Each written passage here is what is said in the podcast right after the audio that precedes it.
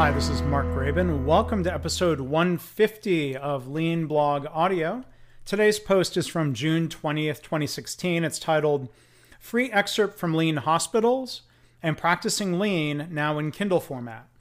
So I want to say thank you to those of you who pre ordered the third edition of my book, Lean Hospitals. It's now shipping, it's available for order. Um, you can go to leanhospitalsbook.com. I'm able to share a free preview from the book. I've always shared chapter one of uh, the book as a free PDF. Again, you can get that at leanhospitalsbook.com. But I'm also sharing via the KaiNexus blog the start of the chapter on leading and engaging employees. And I mean, arguably, the whole book is about leadership. Um, so here is that chapter. Lean is not just about tools. It's also a distinct management method that guides what we do as managers and how we lead our employees.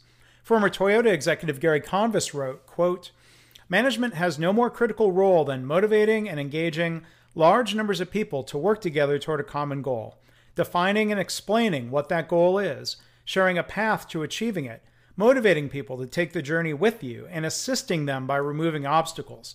These are management's reason for being. End of quote.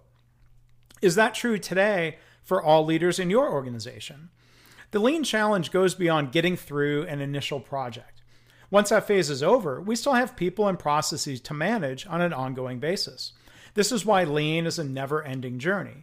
We have to guard against slipping back into old methods, and we have to push for additional improvement, or more accurately, create an environment where people want to continually improve. An engaged workforce in which everybody is participating in identifying and implementing improvements is the best way to achieve long term success. The traditional management mindset looks at a set of standard operating procedures and thinks, quote, we put a lot of thought in these, into these processes, so they must be perfect. Assuming otherwise might be considered a sign of failure or incompetence. Lean thinkers, on the other hand, assume that a process can always be improved, even if it seems to work fine today. The adage of, if it's not broke, don't fix it, does not apply in a lean setting. Lean leaders accept that they're not perfect. Not being perfect is acceptable as long as the team is continuously working toward perfection. Lean thinkers might say, it's not broke, but it's not perfect, so let's make it better. Continuous improvement applies to everyone and everything, including the way we lead. Before Lean, managers might not be aware of what's broken. With the best of intentions, employees might hide problems by working around them. It might look like people are busy, but they're busy dealing with waste. By learning to recognize waste, by getting out of our offices, and by encouraging people to speak up, we can finally start to see what is broken in the details of our processes. If employees are afraid to speak up, the burden falls on management to create an environment where people feel safe. It's not enough to tell our employees that they have to find and eliminate waste in their own work. We also have to commit to managing differently. Many supervisors and managers have difficulty making the transition to managing in the lean workplace. Just as employees might fear layoffs, supervisors often fear losing their power or becoming irrelevant in a culture of employee engagement. Some managers or executives might have to be replaced, but most can be taught and coached in the lean approach. David Mann said, quote, what makes lean difficult is not that it's so complicated, but that it is so different from what we've learned.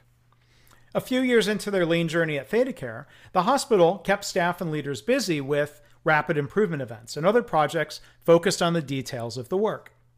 One day, a quote unquote brave soul, as former CEO Dr. John Toussaint describes him, asked a senior executive, quote, How are we supposed to change when you're managing the same way?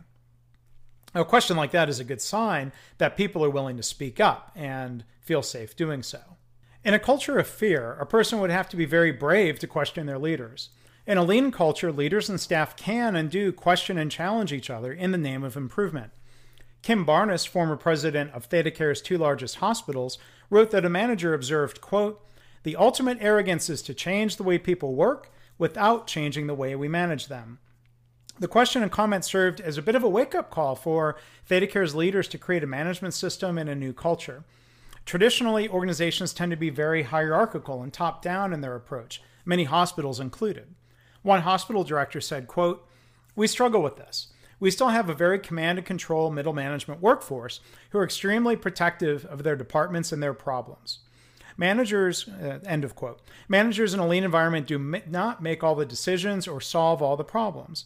Lean managers avoid giving directives to their employees. Many managers do not know how to operate in any other way. Dr. Toussaint humbly talked about his efforts to shift his own personal leadership style to set an example for the rest of the organization. The table from the chapter here shows his comparison of lean leadership styles to what he calls traditional white coat leadership.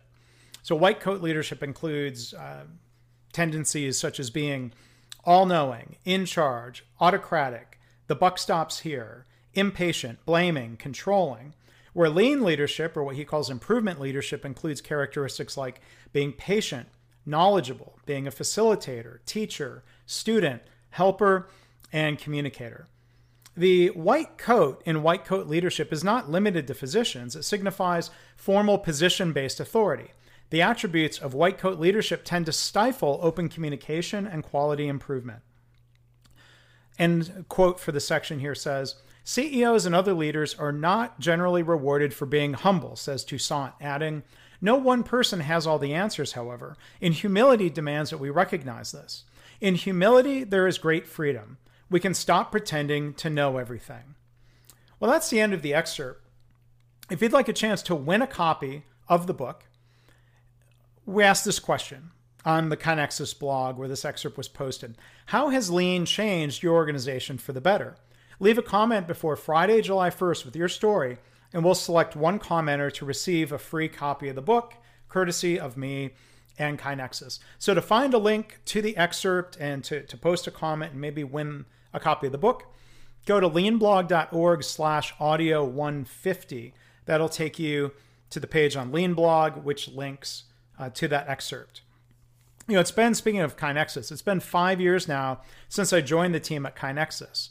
Um, I've linked to, uh, to, my announcement from 2011 um, when I joined the company. We've made so much progress in that time, and there's so much more to come. It was really great to see one of our healthcare customers, Lee Memorial Health System, sharing how they used KaiNexus last week at the Lean Healthcare Transformation Summit.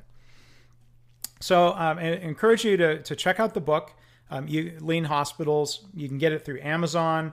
Um, it's in paperback. The Kindle version was available for a day or two, and now it was strangely showing again that it's just a pre order in the Kindle format, but it said shipping June 27th, so that's coming close. Also, you can get the book Practicing Lean through the Amazon Kindle store. It's a separate project of mine.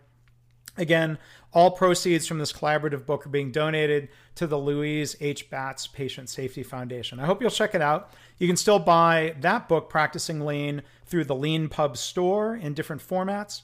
Uh, again, to check it out, go to leanblog.org slash audio 150.